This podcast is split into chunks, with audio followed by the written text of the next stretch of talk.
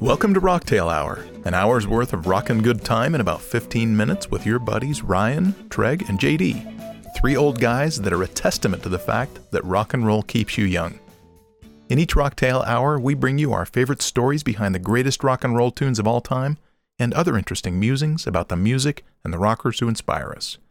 Today, JD is going to bring us the story behind Free Fallin' by the late Tom Petty.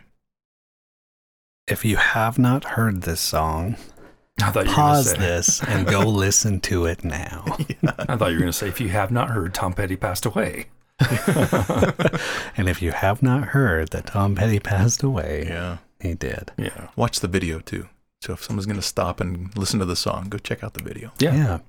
We were just talking about that in the last episode about whether people watch music videos. And I never watched music videos because I couldn't have MTV as a kid. Mm-hmm. couldn't watch MTV as a kid. But uh, but now uh, on the internet, it's like a free reign of music videos Everything that you can yeah. watch it. And I wasn't supposed to with MTV, mm-hmm. but, you know, and you look at it now and it's so tame. That was tame compared to what these artists do now in their music videos. Yeah. As long as you stay free of the rap. So, Free Fallin', this is a song that has been very well known throughout the world and one of the main songs that I don't know if it was just our bands played it a lot, but if you're learning guitar and you want to play a, a famous song, learn this one. It oh. has not one, not two, but three chords in it. The entire song is three chords A, D, and G. And there's that. Over and over the- again. Over and over again. Yep. And that's pretty much it. Um, starts DG and then A, then DGA, then DGA, then DG, then DGA. No, no guitar solos. Um, there is a there is a part where the bass goes before they start chanting free falling, but it's the same chords throughout the entire thing. And let's listen to a sample. Yeah, let's have a sample.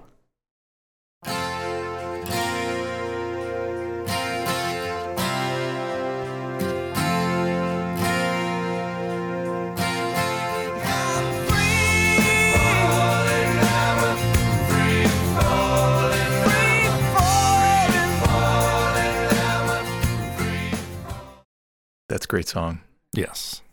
the song when Tom Petty was writing it, and this was this song was done with the band Tom Petty and the Heartbreakers. He was also part of two other bands, Mud Crunch, Mud Crutch. Mud Crutch. Yep. Thank you, Mud Crutch, and the Traveling Wilburys. Oh yeah. Yes. But I think they just go by Wilburys. Well, that's Or what I both. call them. Yeah, but yeah, yeah, they were going by the traveling Wilburys. Yep. Yes. I was telling these guys before we started recording, I honestly I didn't know anything about Tom Petty until I listened to the Traveling Wilburys. that became that got me to becoming a not only a Bob Dylan fan but a Tom Petty fan. Yeah, yeah. and he is uh, so he was the front man for Mudcrutch, but the Wilburys was a super band as we call it. Yeah. right? There's like five frontmen for that band. Yeah. Right. Right. so I think wasn't Mudcrutch the, the original band that he was in before Heartbreakers, and I thought that they had re-recorded some of the music um, more recently, you know, and updated it, and it's phenomenal. Really? Yeah. If I don't know if that story's correct, I but it- believe it's so. a great, great album. yes. And it's Tom Petty on lead vocals? Yeah. I'll have to listen to that. Yeah. In his career, he sold more than 80 million records worldwide. So he is one of the best selling musicians of all time. That's awesome. yeah music artists i guess he's i mean as evidenced by this song it's so simple but yet you can belt the words out and hmm. sing to your heart's content in the car and it seems like everybody knows it and it's really really fun Quick aside, you guys aren't going to remember this, but in the 19, let's see, early 1990s, when there were riots in LA as a result of the court decision acquitting the police officers who were beating up the African American man. Right. Um, King. King, that's right. There were riots in LA, and, and that morning, Tom Petty went into the studio and within hours, produced a song. I think it was called Peace in L.A. And it was just like, it, it spur of the moment. There's riots in L.A. Really? He went into the studio, recorded it, released it that day. It was incredible. That is a Great great, song. That is a great story too because that is very similar with this. Oh, sweet. Yeah, he was originally the this song. Jeff Lynne, he says Jeff Lynne and I were sitting around with the idea of writing a song, and I was playing the keyboard, and I happened to hit on that main riff to this song. So then Jeff says to him, "Well, I I, I like it, but he said um, that's a good riff, but there's one chord too many." So Really? ma- So, maybe it was G D A C, and so they took, who knows? They took out the C, and then uh, he said, he said, uh, I, I I just sang that first verse. He said to amuse Jeff. So he was just trying to make Jeff laugh. So was And Jeff he- in his band? Because Jeff Lynne's from ELO, right? Yeah. Okay. Mhm. So was he in Tom, Tom Petty and the Heartbreakers as well? I don't know. I don't know either. Maybe they were just hanging out together. Okay, Google. Just kidding. Was Jeff Lynne in the Heartbreakers? I think you just triggered the phone of every I know. listener. I know, right? he must have been because they were. This is well, a, I'm just a curious. Tom 'cause Petty This and is the how Heartbreakers. this is how song. the, yeah. the Wilburys got started too. Was with Jeff Lynne hanging out with George Harrison. So did Ah. and Mhm. so I'm just yeah, I was just kind of curious. Yeah.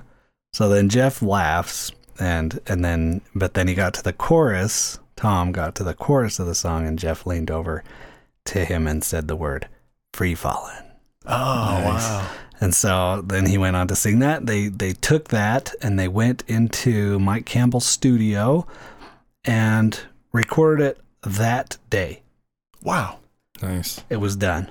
So it's it was another one of those songs that he just wrote it and and he describes himself as a person who was he he has an uncanny ability to write songs because it was just something he was born with. Really, He didn't Amazing. he, kinda, he Yeah. falls into that singer songwriter genre, right? Just like a Bob Dylan kind of person, right? Am I wrong there? Yeah, yeah. I think Okay, that's yeah. true. Hmm? Yeah, and that's that's how they used to do it. They'd write a song in their hotel room, and the next day they'd record it in the studio. that's just how it was.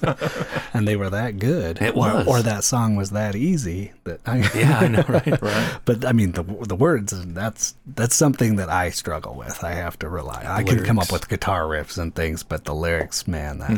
people Yeah. who can do that just amaze me how well they can write lyrics, especially when they're born with it. Yeah, yeah. Yep. It just makes me sick. I'm just kidding. I really like it. It's really cool. I just get jealous. So I was born with the ability to stink up a shoe. How about you guys? I stink up the room. what superpowers do you have?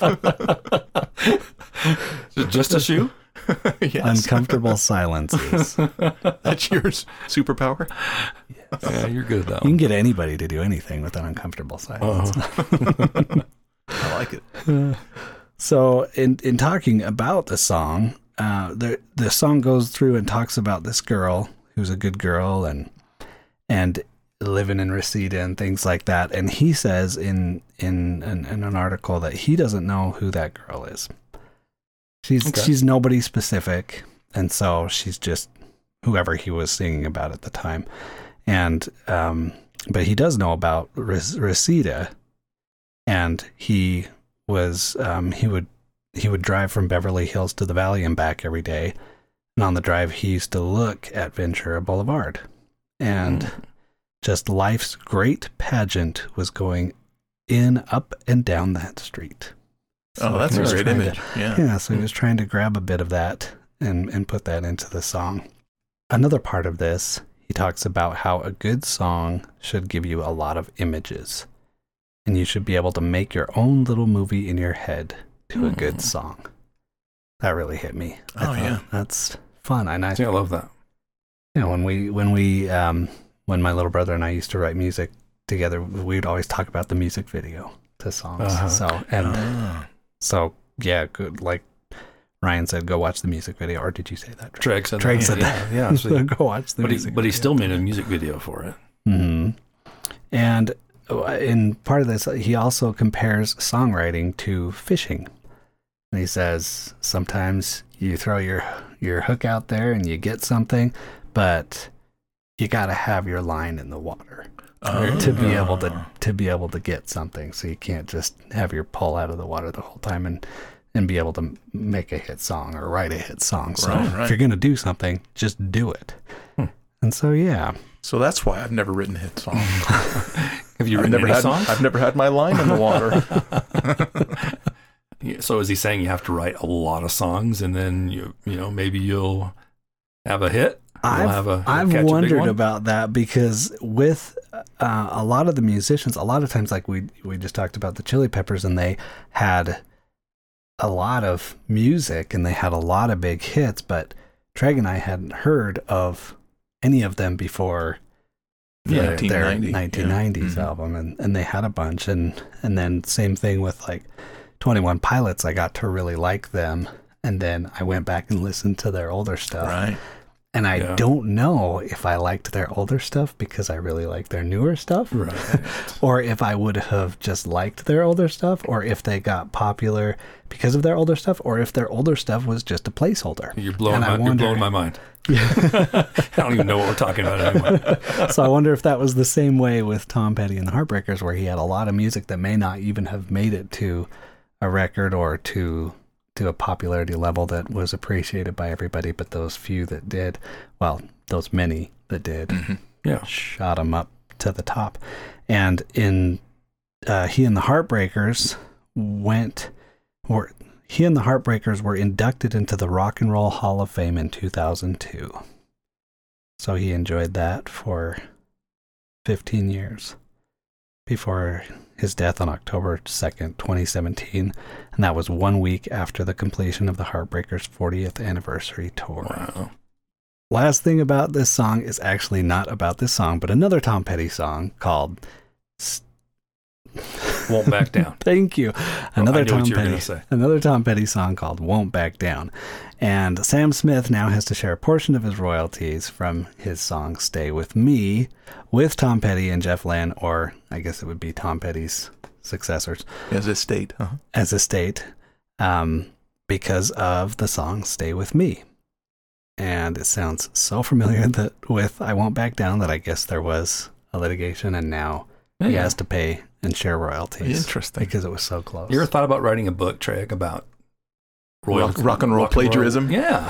That's not a bad idea. It's not a bad idea. I want in. There's sure a lot of it, isn't there? Yeah, there is a lot. Yes. But I've, I've got to imagine it's got to be a difficult thing to be a songwriter with so much prior art out there.